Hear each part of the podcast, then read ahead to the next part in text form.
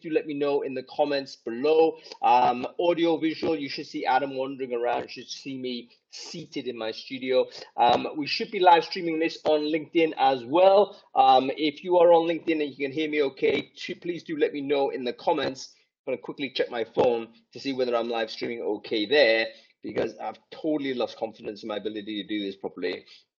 And uh, oh shit, I don't think I am live streaming. Yes, I am. Thank God. Um, so yes, uh, hello LinkedIn. I'm pleased that I haven't screwed that up. Okay, great. We seem to be okay on Crowdcast. We seem to be okay on LinkedIn as well. So good, good. Okay, quick. Um, uh, thank you to our sponsors as always, folks. Brainfood Live has been consistently sponsored every week, and it will be to the end of this year and including into next as well. Um, the community from the vendor side has been so important in helping uh, us keep these conversations going. So, uh, thank you to our sponsors, particularly this week. It is Greenhouse, um, the number one ranked ATS, um, according to Brainfooders in 2021 survey. Um, I think they've got a good chance of being ranked the same in the 2023. Um, if you are looking for an enter- enterprise grade software um, and you're looking to upgrade from you know some of the legacy stuff that you've inherited or that procurement has decided is a good idea that you use, uh, greenhouse.com is a, an, has to be on your horizon. Go and check it out. Um, get a demo. Um, also spend some time on their higher site, uh, sort of their higher segment on their website because they're producing a lot of content upfront for free for TA professionals in order to get better at the job. So uh, thank you to Greenhouse and go check them out. Okay, um, let's get on with it. Um, we are with Adam Gordon, of course, who hopefully is now seated in a place with low ambient noise. Um, uh, Adam, uh, nice to see you. How are you doing? I'm very well. Thank you for having me. Um, I suspect there's probably some disco music in the background or whatever, um, but like that'll just add to the um, add to the experience for everybody. I would think there's also like sounds of children in the background, so presumably you're now in the kiddies pool. Um, no. so so that's that's suboptimal. Um, but there we go. No worries. I, I think if you no, no, if you toggle on and off with Mike, you should be all right. Um, anyway, um, great to see you, Adam. Um, I mean, I guess we just better get on with it. Um, in terms of, I don't know whether you had the time to read the newsletter at all last week, uh, and, but if you have, you know, why don't we talk about talk about a few things there? Yeah, I have. so, um, first thing is, I was planning to read the article about the um, impact of the personality of the founder on the success of a startup, um, but I didn't because I opened it up and the writing was far too small uh, and just like far too much writing, and I can't really read, so um, I didn't. I didn't do that. I moved straight onto video, which I like better, and I looked at um, Jay McIntosh's um, uh, two minute video about the escape, the Halloween escape room, like riddle. So this is quite interesting. You put it in. You put it in. You categorized it as recruitment marketing, I think. Recruitment marketing. Yeah. Yeah. Well. So, yeah, I guess it is. Um, what it reminded me of was I remember a smart company back in the like when I started in recruitment, probably late '90s, early 2000s and they used to post adverts in the Glasgow Herald. And at the bottom of the advert, they would go, "We're only looking for smart people to work at our company. If um, if you can work out how to get our attention, uh, then that's how you apply for the job." There was no email addresses, no phone numbers, no send your CV. Um, it was it was that was your task. So it kind of reminded me a little bit of a, a more modern version of that. Yeah. Getting people to getting people to you know complete a um, complete some riddles, um, do a do a task, make use of ChatGPT, um, use some logical thinking, or you know. Um, but I, I I also did wonder about like who is this excluding from participating in it? Because I'm sure it's excluding some people, like people with brains that work in slightly different ways. Now the argument might be, well, yeah, well, we only want people who can solve the riddle and can use their initiative and this and that and the next thing but I feel like that seems a little bit exclusive. And then the other thing is like I might be I might be a little bit I might be a, like not everybody's got access to all that stuff. So it's definitely exclusionary. However, I thought it was quite clever and I overall I liked it. Yeah, so so give, to give people a bit of an idea what that is, I've just shared the Loom video on the, the, the chat stream there. Do check it out. Um, it's just two minutes, um, but I thought just quite a clever use of ChatGPT and deployed really as a as an advert, as a job ad for people who went through the puzzle. So in other words, um, the um, I think the founder of the business basically set a puzzle within ChatGPT, um, and uh, invited people to go and and uh, interrogate that and the people that pass the puzzle basically would then be, you know, uh, directed towards a place where they can, you know, have uh, uh, in, apply to a job or interact with someone who's actually managing that job. Um, and I thought it was a recruitment advert. I would describe that as a recruitment advert with a bit of assessment on the on the front of it. Um, I thought it was quite clever. You're right about the ex exclusion, though, um, but it leads to quite interesting philosophical question as to the nature of assessment or the nature of recruitment, which fundamentally is exclusionary unless you're going down the open hiring route and you're saying, you know, anybody is welcome to do the job. Um, but if you are kind of saying we want a particular type of person, we've got this in mind, um, then presumably you are trying to, deter as many people um, or, or, as um, as you are trying to invite. So I think the way to solve that from a DNI perspective is to have that not as, as the only route in. Uh, so potentially you have other ways in which people can uh, encounter a job opportunity. There probably is something you people can apply for, or uh, sort of outside of that little um, sort of avenue.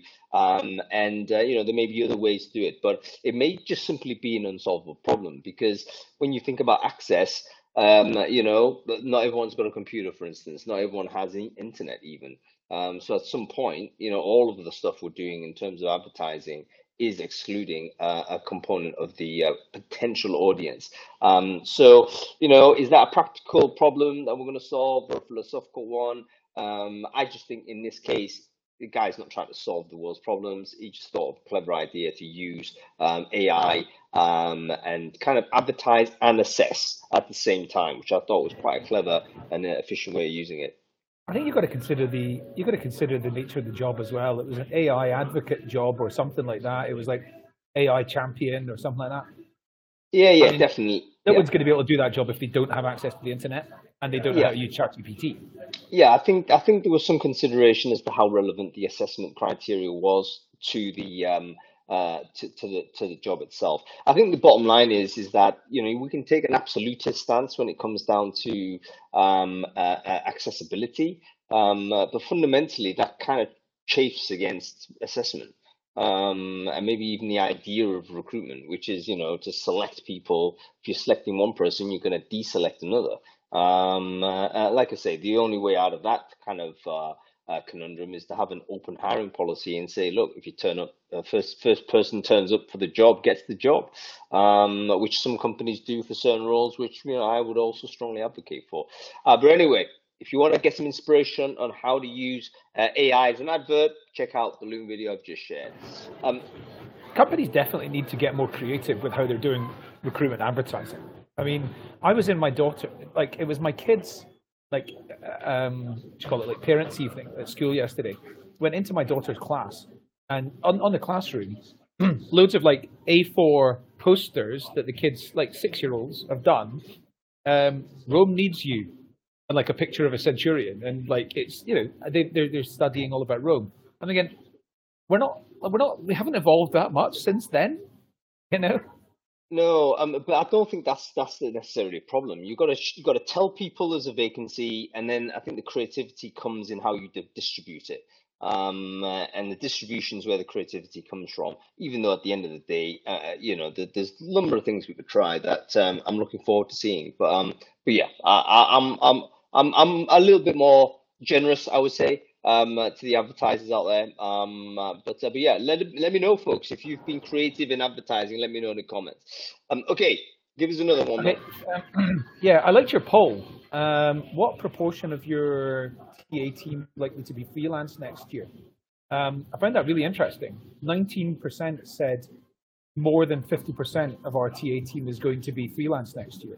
Now, there were 380 responses or something like that you know, pretty good. But I want, I, I, I wonder if that is like one TA manager for a company, and they they're going to hire two freelancers, or they've got two freelancers who are doing like talent sourcing for them, or something like that. Obviously, that's more than 50%. So um, I, I, I, there was what 18% was between 25 and 50%.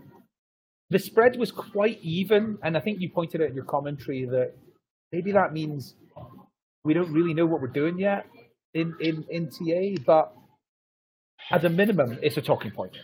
Yeah, I actually think it was a bad poll now that I look at it. Um, because what I should have asked was, was is your freelancer component of your TA team going to increase um, or decrease um, compared to last year?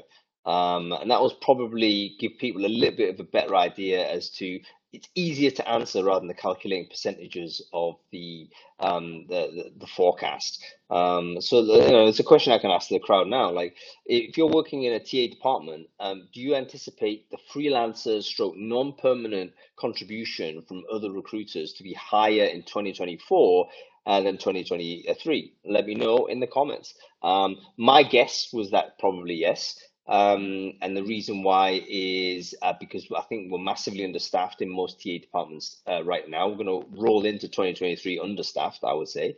Um, and when there is an acute need, um, I think there's a lot of floating labor out there that will drop in. Um, and so the easiest thing to do would be to just drop someone in and then work with them from there uh, and see whether uh, they're gonna they're gonna be great for this two month contract, which may then sort of extend to you know a permanent job or whatever. So I do believe that we're not going to just go charging and rebuilding internal uh, TA departments and with FTEs. I don't think that's going to happen. Um, but I do think we're going to walk into 2024 under resourced and then tap the, the, the low hanging fruit. People don't mind me describing this, uh, but the people who are, who, who are available right now who are going to drop in lots of talented people. And in fact, the two o'clock show um, uh, today is about the state of the recruiter job market. We're going to be talking exactly about this point. Um, you know, the amount of people that are just so um, you know tremendously skilled and experienced that haven't actually found um, a home to date. Um, and I think that that population may still exist um, in, in in some manner in 2024. And I, I do believe um, that uh, they're going to convert into contracting, freelancing, in indie type uh, recruiting, uh, which is what I did. Um, you know, when I first went in house, um, and I think it's going to be going to be going to be a, a, bigger component of uh, internal TA basically. Anyway, let me know in the comments whether you think my projections are correct or not. Um, I'll be interested in people's vibes on that. Okay, cool. Give us one more, man, before we get into the meat of this. Um, before I do that, I'd love to know. Andrea's just um, said there's going to be massive changes with RPOs in 2024. That's clear to all of us. I think the same, but I'd, I'd love to. I'd love to just like, Andrea, what do you mean? Um, yeah, yeah. I want to. I want to know if what you're saying here in the comments is like what I'm thinking. Well, I'm think... not. I'm not saying you're the same age as my dad. Better not be. No, um, but I, I tell you what, it's it's relevant right. to our, our, point when we're talking about career pathing for, for TA development, uh, for the TA department, because do we factor in the existence or the likelihood that we will be working with RPOs significantly or not? I mean, uh, yeah. that has has some impact as to how we do our design of the of, of our internal processes. Um, yeah, cool. Give us uh, give us another one, mate. Right. Um, so I, I, I, enjoy almost everything from Visual Capitalist. I, I wasn't quite sure how they got this information, but they seem to have aggregated the results from 500,000 plus surveys. They call them value graphics. I don't know whether I don't know how they've done that, but anyway, um, what they've done is they've they've gone and basically mapped out. Here's what the values of people in the world are. Here's what they here's what they they cherish, and the top five were family, relationships, financial security, belonging, and community. Um, now, there were variances across countries, absolutely. The next five were personal growth, loyalty, hang on, religion, employ, religion or spirituality, employment security, and personal responsibility. Now, what this has made me think is we in employer branding, I, I think that I think that what we probably do is we try and represent from the inside out a lot more than we go and establish. What is it people in Halifax want, or what is it people in Berlin want, or what is it people in Zimbabwe want, and then look at okay, number one, what is it we're already doing that is con- congruent with what people want, but also what are the gaps and what is it we should be doing? So if family is important, is the number one most important to thing to the people we want to hire, what are we actually doing in our company to support that? And I just don't think we look out enough at what I say we an employer brand. I haven't worked in employer brand since 2004, so I'm a little bit out, out, out of date. But um, I, I, don't I don't hear about companies like looking to mirror what people are looking for a little bit more, um, and it's just more so about this is what we're all about. You, you've just me think about.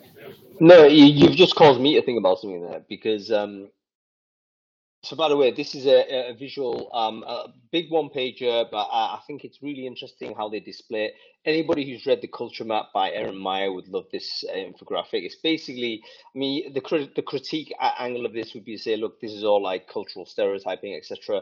We can accept that that's a valid critique, but at the same time, the information has been sourced from the people who live in those places and have just been surveyed to rank these values as to where they belong. Um, now, what's interesting is a lot of these values are consistent, um, but how does that apply to us in recruiting? Um, you know, let's say, for instance, family is important. I think there's two tracks in which employers could respond to that. Um, number one, you could provide, let's say, more flexible working and then make sure that people are actually spending time with their families. That would be a big tick in the box. Uh, but another way in which people might interpret uh, how to use this would be to say, oh, we need to cultivate a sense of family within our company, um, and then rep try and simulate um, a sort of family relationships within a company. Because if that's what the people say they want, then we can give them a facsimile of family within the group. And I think a lot of companies have historically done that angle also. Um, so there's two ways in which we could think about all of these values, uh, which is values, basically outside of work, what people kind of think are important. Um, I think it's a very good uh, culture building tool, very good for getting you thinking about um, your employer brand, um, but also you know to understand how you communicate uh, with your, your, your employees. Um, you know if they if they say they care about X, um, then uh, you know does it not make sense for you to think about um, uh, uh, uh, providing some sort of um, uh, investment in that area that they say they care about? Um, I, I've said this before on, on this show many times that I believe that the most important aspect of HR is employer brand, and every other HR job and discipline should be aimed at enhancing the employer brand and making it better and better. And um, I, you know, lots of people could argue in different ways. The only, the only thing that challenges that, I guess, is law, sticking to the law and you know making sure that nobody's in jail. Um, but other than that, I think employer brand's the absolute top of the tree. And I wonder how many employer branding teams have the ability to go into their organization and say, we need to change the way that that call center is like structured in terms of the layout of the you know, actual environment people are working in. We need to change the structure of that team because that person reporting to that person doesn't make any sense in terms of our employer brand. We need to that person needs fired because they're creating toxicity in our business. You know, how much power do employer branding people have? Not very much because they report into talent acquisition, which then reports into TA, into HR. This is hmm. why I think the, the, the head of the head of the entire people function needs to have employer brand as the one the top thing, and that person needs to be able to go and make changes like that inside an organization. All power to employer branding. Yeah, I, I think there's a decent argument there. Um, I mean, in some respects, employer branding is going to be the, the the the function that helps you attract candidates. Um, and theoretically more candidates should mean solving lots of recruitment problems. You know, I mean, how many recruitment problems fundamentally um, are about lack of candidates? So I think there's an argument to be said for that. Um, all right, let's get on with it um, because we've got guests to bring on. Uh, today's topic is about how to create a framework for your TA department. Um, now, this is actually inspired by a post I saw from um, uh, from Annie Jackson, who unfortunately couldn't join us today. She's been taken away. She texted me yesterday. She said she could make it. Um, but Annie, this show is basically based on one of your posts, which is to say, oh, um, we've created this TA leveling system within her business at Cleo, which is basically um, a, a, published um, career path for people joining the company in the TA department. Um, and it just struck to me, look, you know what, that's kind of unusual because how many times have you seen a TA department that has explicitly got this where, oh, I come in and I join as a recruiter level one, and then my pathway is to go level two, or maybe I go to recruitment marketing or recruitment analytics on, on this parallel level. And then from there, maybe I go to data analytics or whatever it is. So um, how many of us have actually created a framework this way? How many of us want to do it? Um, and how did you get started? Uh, I think for bigger departments, it's typically exists. Uh, so there's a scaling issue as well. So, so how big a department merits this? Um, and secondly, what kind of jobs that we need to, to create? Um, you know, how do you create a career pathing system that makes sense? That's not pandering. Um, you know, one of the things I wanted to explore, I guess, today is, um, you know, oftentimes you see the creation of artificial tiers um, just to give a sense of career progress, but in fact, the job hasn't substantively changed. Um, the, you, have you've, you've got a, a new label at the front of your, your, your job title, let's say, to give you a bit of an ego rub. Uh, maybe you've got a, a bit more in compensation but the job fundamentally is the same. And I'm thinking, okay, we ha- kind of have to avoid that because that just seems to me like just excess bureaucracy. Um, so let's have a, bring in our guests here uh, and see what they've got to say on it. Um, Adam, you want to say something? With? Yeah, one, one, one quick thing. I think that this is a subset of the another thing that I brought up on on Brainfood Live a few times, which is I I think that talent acquisition needs to have a responsibility for advising. I mean, this is a talent intelligence thing, I think, for advising the, the, the CEO and the CFO and the CPO around, not C3PO though, around um, what um, around what the size and shape of the company and the teams need to be this time six months from now one year from now, two years from now, three years from now, on the basis of what jobs are literally not going to need to get done by humans anymore, but what jobs are going to have to be created in order to you know achieve other um, goals. All right. Uh, I, I think no, no. TA. Remind me of that exact point because that's the perfect way to try and end the show. Because we're going to kind of say, okay, how do you design a career pathing framework for TA that's actually future proof for AI?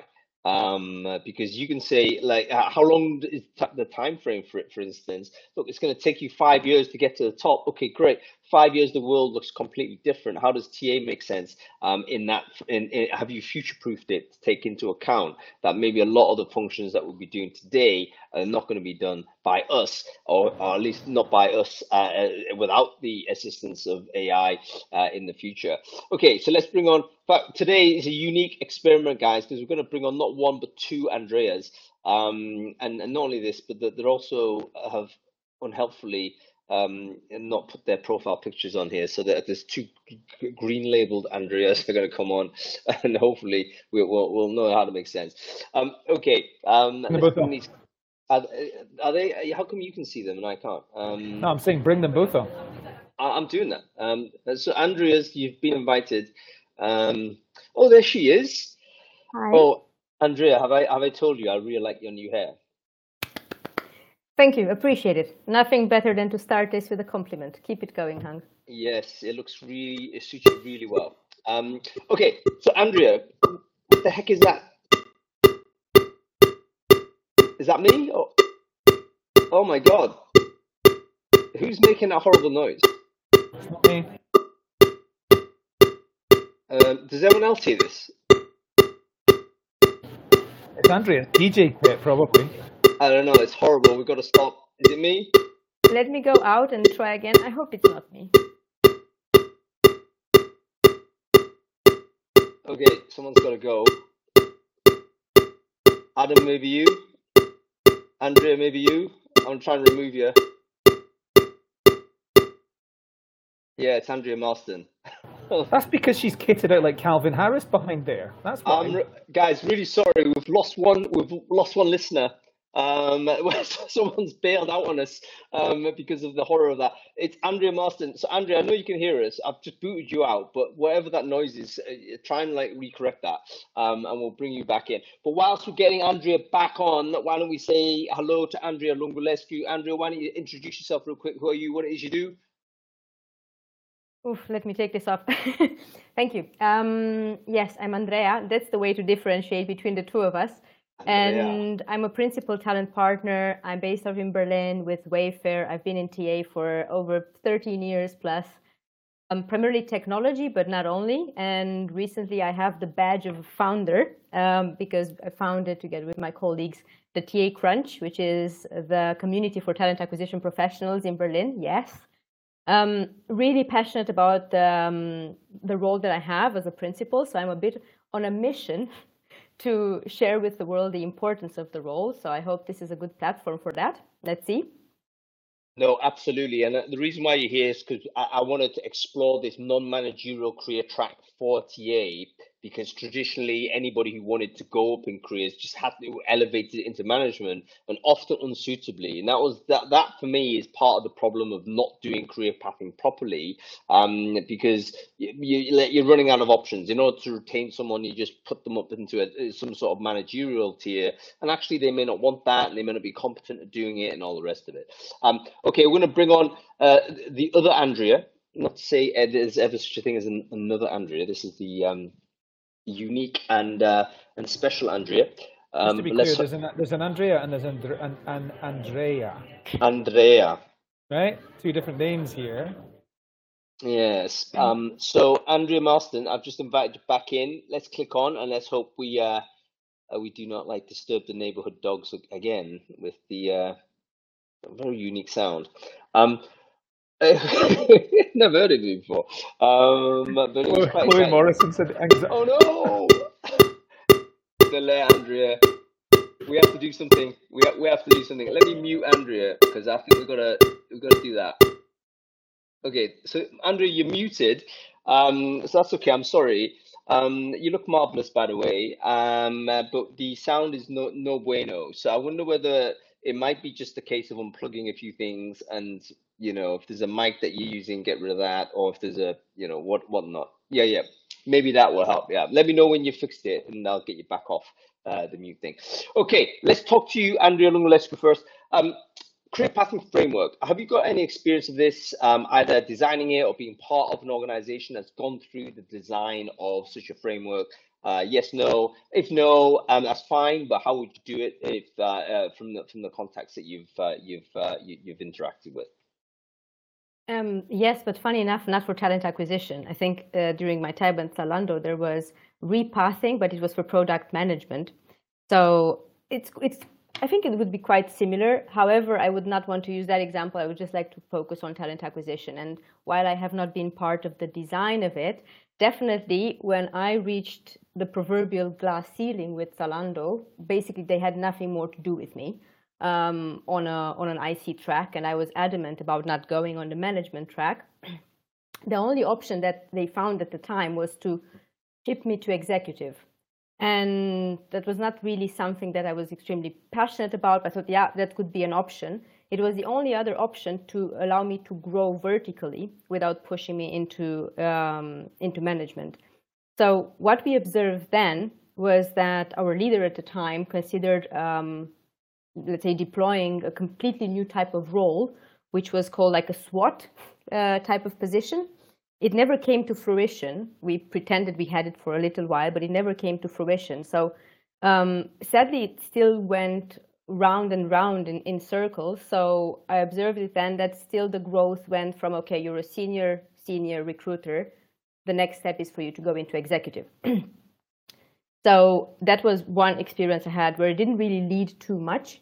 Shifting away from that to Wayfair, which is an American organization, in the US, the idea of a principal is much more embedded than I've observed. Uh, I observe it being in Europe, and it already existed right? So the role already existed. You were not kept anymore to, to sit at the senior, senior recruiter and then what? You had the option, you can go into a principal um, opportunity. And even here, interesting enough, I've been partially uh, involved in designing the senior principal because even there, you might reach a point in time where you're, okay, what do we do with this very senior IC person? What can we give them um, higher up? And the inspiration for this comes from tech, from primarily engineering, because in engineering, you have a principal engineer, you will have a senior principal, and you will have executive principals. So the argument was how can we look at these two tracks and what can we learn from engineering that we can transfer over for, to talent acquisition? Um, these are the experiences I've been exposed to, um, let's say, um, head on. And I'm still yet to see a company developing uh, these tracks beyond, even if they have a principal, but maybe beyond that. What do you do after that? Because you have manager, senior manager, head, etc. But what do you do with your ICs? I feel like we need to be learning and applying as much as possible from engineering, and so there's uh, the, things like recruiter operations and recruiter enablement, things like that are all things that are absolutely, you know, way ahead in teams like engineering.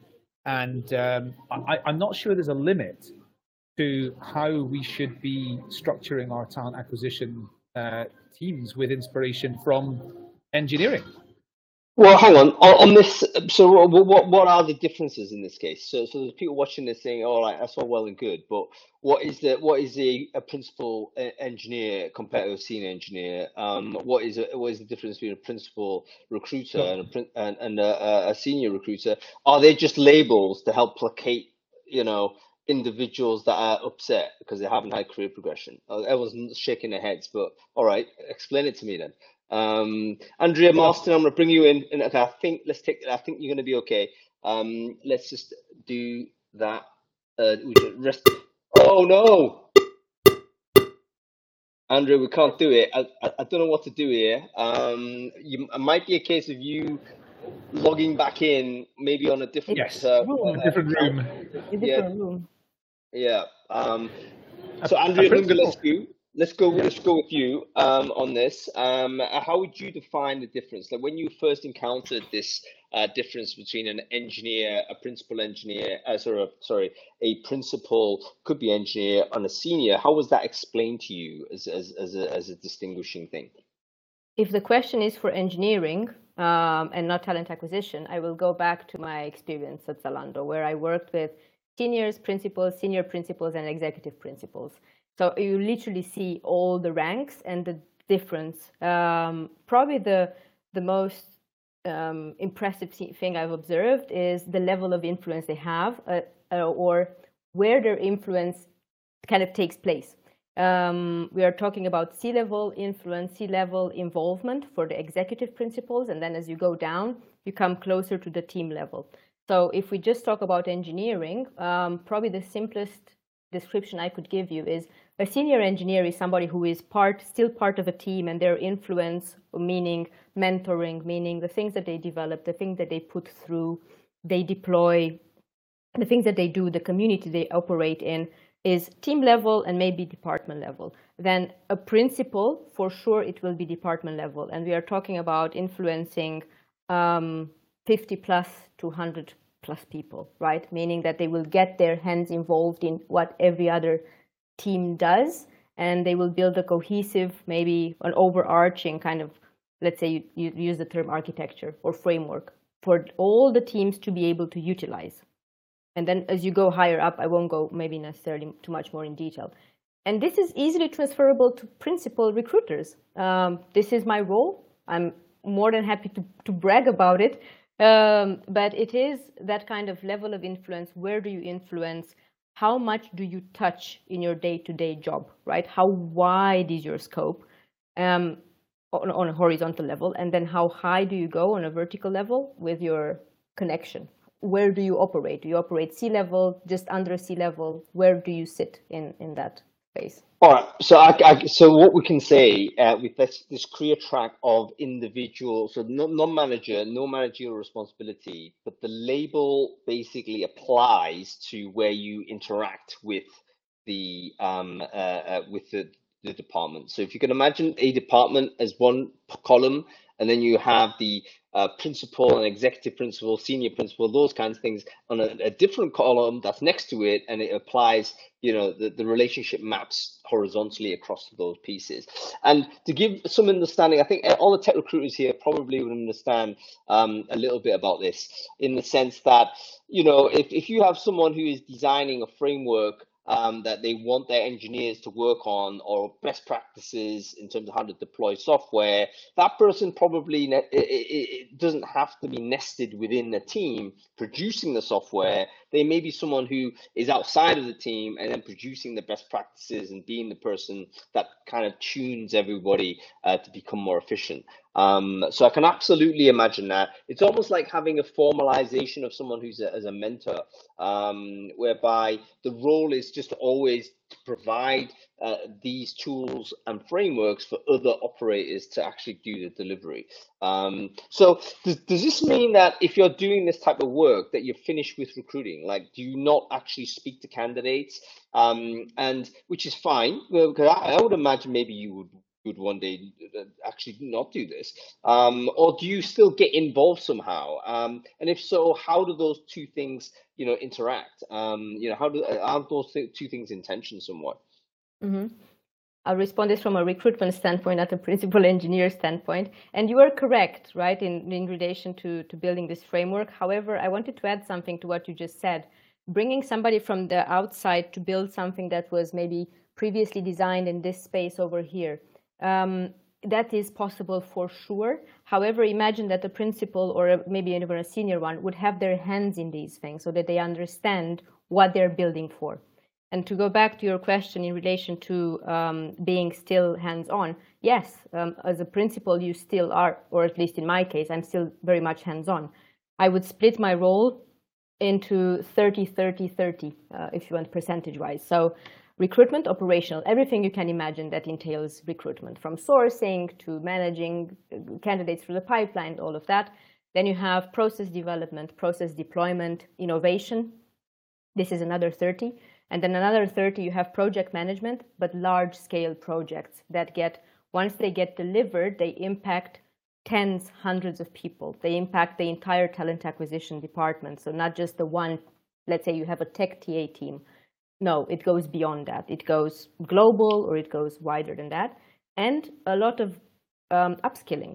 So as a principal, you always act as a multiplier. So that's why I said you have your hands in different pies so that you understand how am I going to build uh, a tray to carry all these pies. If I don't understand the shape and how they look like and how they wobble, I can't build a tray to carry them around. So you need to have your hands in multiple things to be able to um, support the various functions. I, I, I also like the idea that it's a, a the project management role also um, because there's how many projects are out there that are, li- are, given to someone to do, but if you're operationally maxed out, it's extremely difficult um, to implement something or to test out a tool or to do whatever it might be um, because you're busy with business as usual. So maybe a lot of the uh, business not as usual projects could kind of go to this group as well. Um, okay, let's bring on Andrea Marston. I think this is going to be okay. I've got like strong confidence. Send me good vibes, everybody. Um, let's go. Fingers crossed. Um, I want to talk also about the scale of this because obviously it's not suitable. Uh, the principal concept is not suitable for a certain scar, a, a size of uh, of TA team, um, but also maybe career pathing may not be suitable either we've literally taken Andrea to a different part of the world um, in order to um, in order to, to, to, get to get on. But I think we're okay, Andrea. Um, can you hear us? Okay. Yeah, I can hear you fine. Am I? I'm now in a room where there is literally no technology. so. Amazing. Um, I don't know what that was, but it was like it must have been something that was really interfering with um yeah. with I don't know. It was it, it seemed like an alarming thing that caused you know uh, uh, people to take action, like leave the room or something, you know. So uh, anyway, wonderful to see you, Andrea. Um, let's do some intro- intros to you. Um, uh, who are you? What it is you do? Um, well, I clearly torture people, including dogs, on a regular basis in my special special room. But other other than that, um, I'm a global TA leader at VMware. VMware being a software company. Um, we're about 38,000 people globally. Um, I'm based in London. That's the lovely London weather you can see behind me. And I um, I've been working in TA now for about 20 odd years and worked for a number of different tech companies um, in TA. So um, I've seen some quite different sized functions and and different ways of doing TA. Um, I don't think one size fits all. So career pathing is a really interesting thing for me because we've I've looked at different ways of trying to make this work and you know I've been in TA for a long time so clearly there is a career path. So okay let's let's talk about the different ways in which this can work. What do you mean by that? Um I mean what styles of career pathing have you encountered uh, in in your career so far Andrea? Yeah well We've we've actually been through this massive transformation in VMware. So you know, large TA team and working out how do we career path this because you know other organizations where we've not had a sourcing team or we've had limited number of coordinators and that sort of thing. So I've seen it work differently. When we tried to redesign it in VMware a couple of years ago, without actually, you know, taking the wheels off the bus and keep going as well, we took everything back to scratch and said, right, if we were redesigning this from scratch, what does a recruiter look like, a sourcer, a coordinator, all the other pieces? How do we actually make all this work so it fits the business, but also critically, what do we, how do we design it so that everyone is more empowered and enjoying their role and they're not doing work that makes them upset or just bored or something they can't really do and play to their strengths. So it's about putting the right work with the right people. Um, I don't think it's immediately perfect, but I do think we got things into a much better place than than they were. And I think it's an ongoing exercise. You know, as we see more and more of AI coming in, we know that there's going to be the, the roles are going to be becoming more and more human and less computational. Yeah, very interesting. Tell me about the size and scale prior to this implementation, Andrea. How many people are we talking about when you came to the realization that actually we haven't got the right shape or size of, of department to deal with this company? Um, and uh, yeah, give us give us the landscape before before you made you made it, the change. Yeah, so we had about 400 people in TA, and we were struggling. You know, we had the rec loads were too high. There were a number of things that just weren't working. And the answer wasn't just to bring in more TA people, it was okay, how can we better utilize this so our coordinators are more effective doing the work that they do and they're more empowered and they're also learning some of the skills they're going to need to become recruiters or sources of the future. Also, how do we make our recruiters a little bit better at um, the state, they were really strong at stakeholder management, but they were spending a lot of time doing relatively junior work that our coordinators were perfectly capable of dealing with.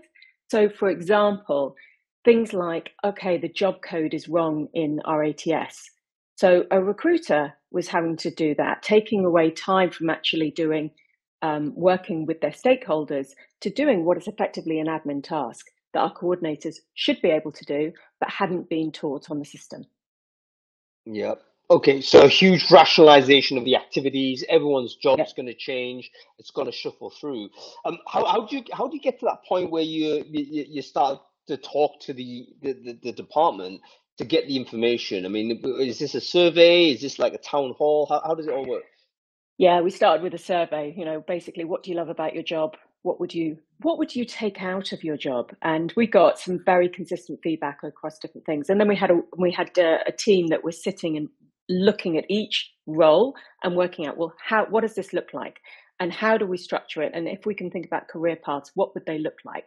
How do we bring in someone that's got very little sourcing skill into a junior sourcing role and really focusing on um, sourcing from our crm as opposed to sourcing externally learning their sourcing skills, learning um, more about how to attract candidates, and then um, and how would that grow into an external sourcing role, for example.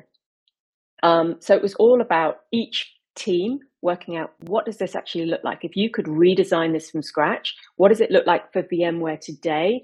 That's also going to be looking good in two years' time, and then not sitting back and saying, right, we've done it now. It's always been keep going at it you know keep looking at well what is this working? Where are the swim line lanes? Do we did what we think was going to work not actually playing out in purpose? How do we keep changing that and continuously improve? So i think that mindset of being in continuous improvement rather than like it's now done and we can leave it alone for three years is a really dated model that we all need to get rid of.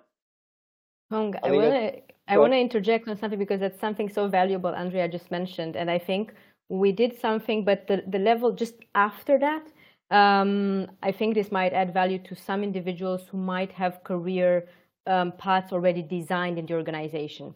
So it is this continuation. One thing that we've done, uh, quite a recent exercise, when I was explaining, we were trying to develop this senior principal kind of role. We actually um, did focus groups with uh, one, the senior recruiters, and two, the principals to understand direct examples of their day-to-day work. Because it's one thing that you have in your career description internally, and actually it may differ from what people actually do. So we gathered so much data, and then based on that, we went and we calibrated again.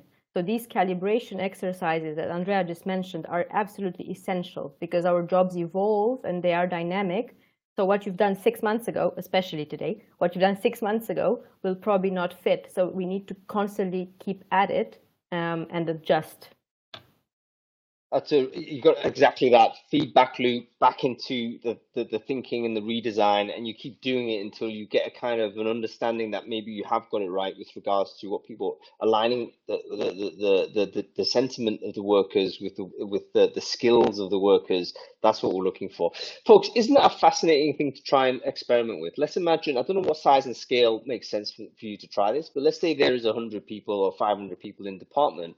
If you could survey survey them all and say what are your things you enjoy most? What are the things you're best at?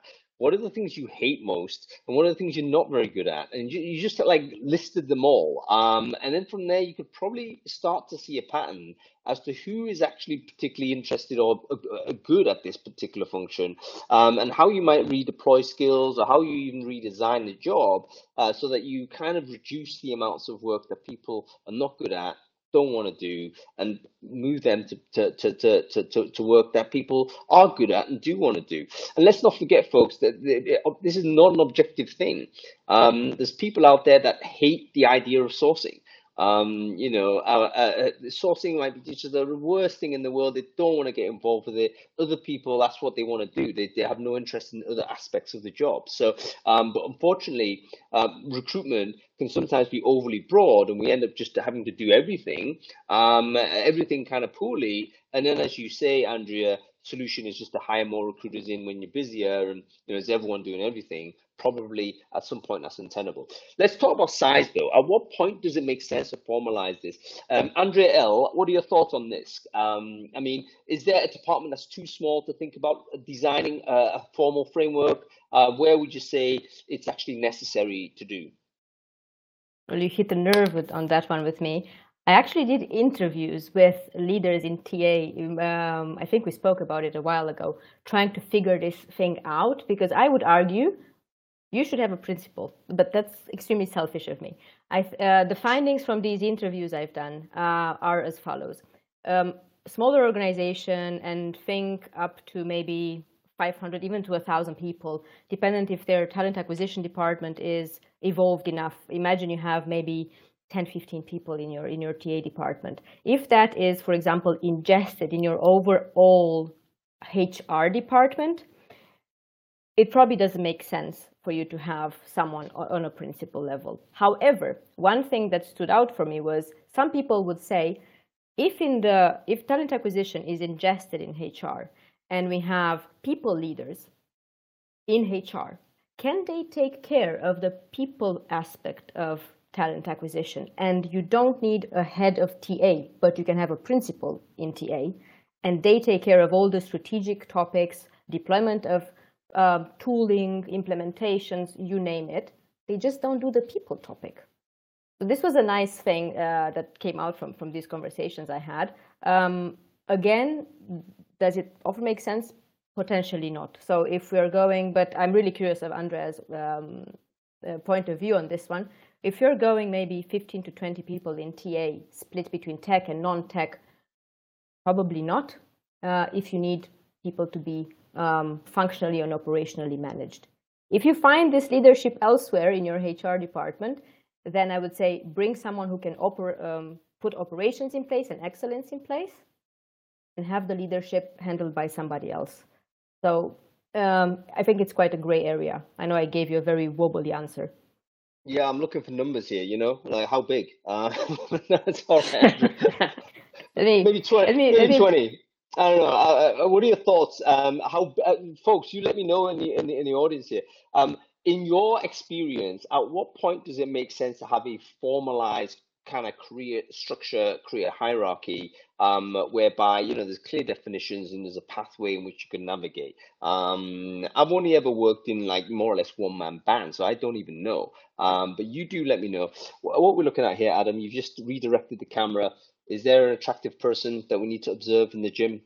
Um, don't know. Um, all right. No, is, it, is it is it like Comic Relief Day or something? Because there's people getting cream pies in their face. Right. Really? There. Okay. Why right don't you point, yeah. let's let's point the camera there, mute off, and let's have a look. See. Um, oh, it's someone's birthday, um, or maybe this is some sort of maybe this is some sort of satanic ritual. Um, we don't know. Um, okay.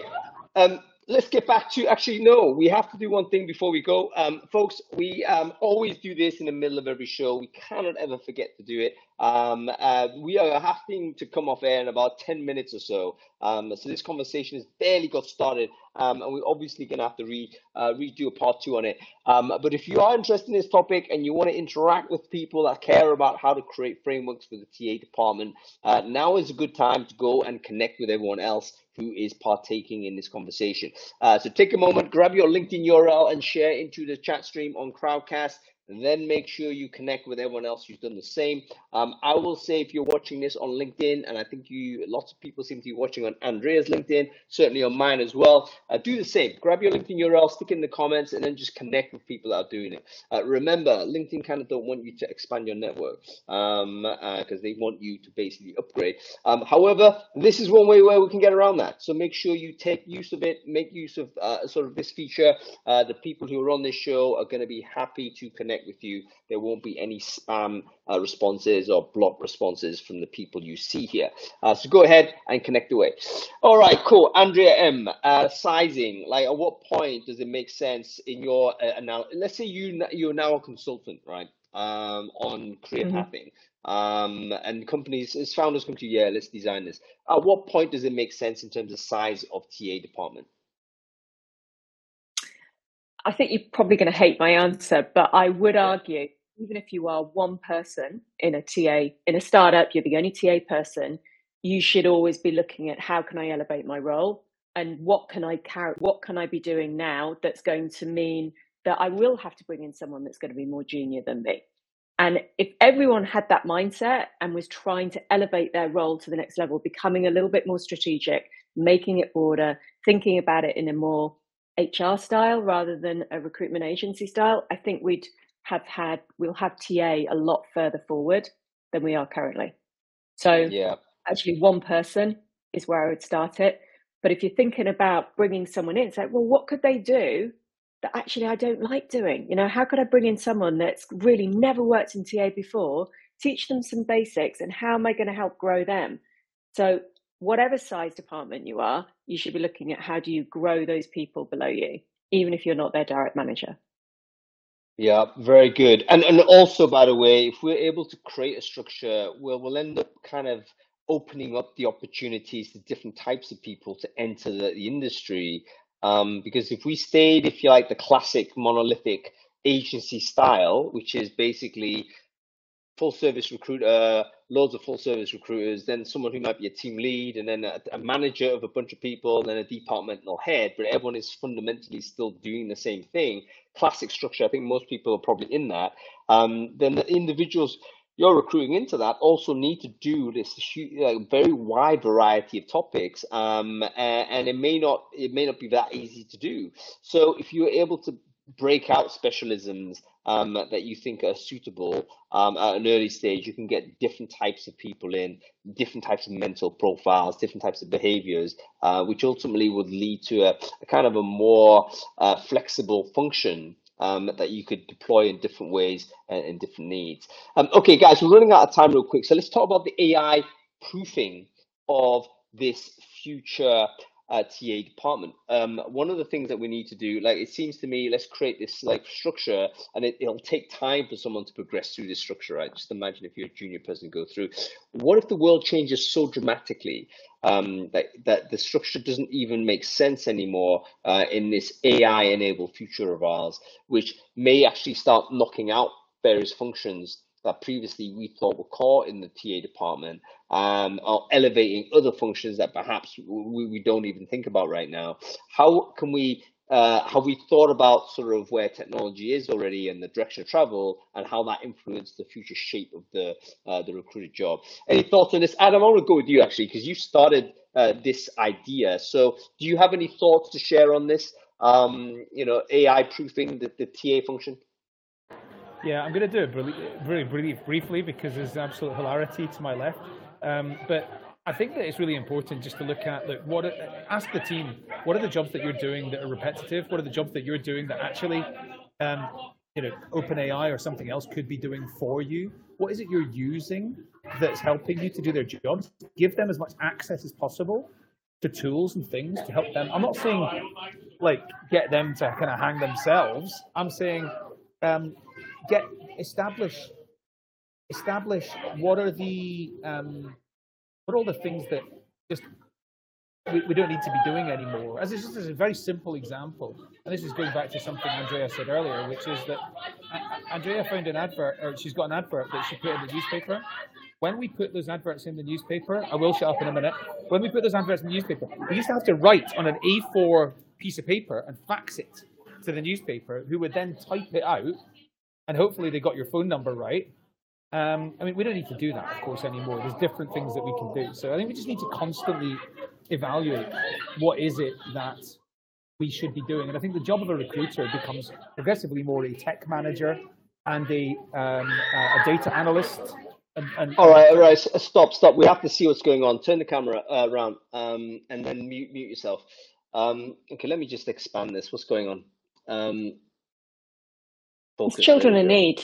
It's children in need. Is it children in need? I, I, I, I just want to see some people with a pie in their faces. Is that them? Wow. Yeah. That's them. These people have not consented to be on Brainfood Live, by the way. But never mind. Um, okay. Um, let's um, let's. Uh, how do we unfocus the tile? Okay, great. Um, I'll tell you what, folks. If you're interested in this, I've actually done a little bit of research on like TA skills in terms of their level of exposure to AI or whatnot. This is not my work. Literally, I've asked AI to do this, and they produced a list. Uh, so it's on my website. I'll share it to the group in a minute. Uh, but basically, 100 recruiter essential recruiter skills, and then I've basically asked ChatGPT to force rank them one to 100 in terms of what is most exposed and least exposed to give you a bit of an idea as to how AI feels, how confident AI is that they're able to disable, uh, sort of disintermediate some of these functions. So take a look at it. Maybe that will give you a little bit of a, a substrate to think about uh, future proofing the department because um, this career pathing structure that we currently have is inhabited by human beings, but we presumably need to think in future there may be AI kind of nodes on this um, because it may well be that that's the most suitable uh, thing to perform that particular task. Classic example would be things like used to be ad distribution. Someone used to be have to post jobs in every job board and manage all of that stuff. Of course, multi-posting resolved that and it's gone as a function. Um, similar things will happen in what we're doing here. So have a think about it, use the resource. Okay, going to Andrea Marston on this. Um, what are your thoughts? How do we AI enable uh, sort of, or how do we design a career pathing framework that's uh, future proofed on um, the AI enabled uh, world? Yeah, so it's um, as you're saying, it's taking away all the repetitive tasks and it's focusing on the nuanced and the human elements. So a good example is, you know, we get all this great data from wherever, from you know LinkedIn or whatever type of tools we're using, and it is the ability to be able to take that data and drive a conversation and drive the behavior change that you need based on the data rather than just saying hi we can show you there's 60 engineers in x market and they've got these kind of skills. That's not useful information. And if people can start to interpret the data it's the human element. What does this actually mean and what is your advice as opposed to what chat gpt or any ai can actually come up with and if yeah. there's time i will show you a print advert Uh, there's always time for a print advert. Uh, a lot of people out here, young pups, will have no idea what a print advert even is. Um, so do please do go on then. Let's look have a look. This. Okay, so I've just had these next to me, right? So you can see this is an advert. You might recognize the brand for a technical brand manager. I don't know if that's going in. Is that going in back to front? It probably is. No, no, no. We, we can read it. We can read it. Okay. Yeah, All right. Yeah, so that was one of them. Okay just to give you an idea, these are display adverts, and then here you go. Here's another one. Wow. And the idea, the idea is, you know, it was basically making you you had to read it to understand what it was about. And I love this sort of stuff now. We don't do anything no like that. No worries. Adam, these... Adam is about to get like a, a, cream pie in his face, um, which unfortunately he's not prepared to uh, humiliate himself on camera to see, but he's gone. Okay, great. Listen, we have to come to the end of the show, so thank you very much, everybody. Um, wonderful to uh, to have this conversation. I'm so sorry for the, the, the, noise disturbances and what have you. Uh, thank you so much for everyone for persevering all the way through. Um, it's been a great conversation, but I think there's so much more to talk about here um, because there's a couple of reasons why this is significant. Um, firstly, we haven't even talked about sort of why it's important from an employer branding point of view. Um, for if you're hiring for TA people, you're hiring for, for people of this type, how you've got internal sort of a structure of your frame of your career pathing has got to be a significant component uh, to how attractive the job is. Um, and I, I, do want to continue to explore a bit more um, the this, this AI side because I think using the idea of a career framework might help us uh, sort of focus our attention on what parts of the job we should be pushing ourselves toward, and maybe other parts of the job we should aggressively applying technology to, um, because we can see sort of where the lay of the land is. And career pathing, I think, can help us with that, because if we're just trying to do everything in one go, uh, as most recruiters are, are we, we we're, we're going to be lost in the weeds for all of the effort that we have. So anyway, listen, um, thank you to Andrea Marston uh, for your perseverance and moving around the house to come and join us. Thank you for to Andrea uh, this is calling on following um, Adam's instruction. Andrea Lungulescu for joining us and sharing us your um, uh, wisdom on the principal and uh, the principal uh, pathway uh, for recruiter. Um, let me leave you go, guys. Great to see you. Um, we'll see you. By the way, we're back in about an hour's time. So if you're interested in joining the show, which is kind of a follow up on this state of the recruiter job market, what does all that look like? Um, stay, we won't stay on the channel, but come back after lunch. Uh, we'll be back at 2 p.m. Uh, UK time. Uh, we'll see you shortly, guys. Thank you. Thanks. Wow, well, what a what a crazy business Brainfood Live is. Um, so uh, so yes, uh, thanks everybody uh, for watching. Um, we'll be back at 2 p.m. So one hour break. Have some lunch um, and uh, follow the channel if you want to get notified when we're next uh, back up.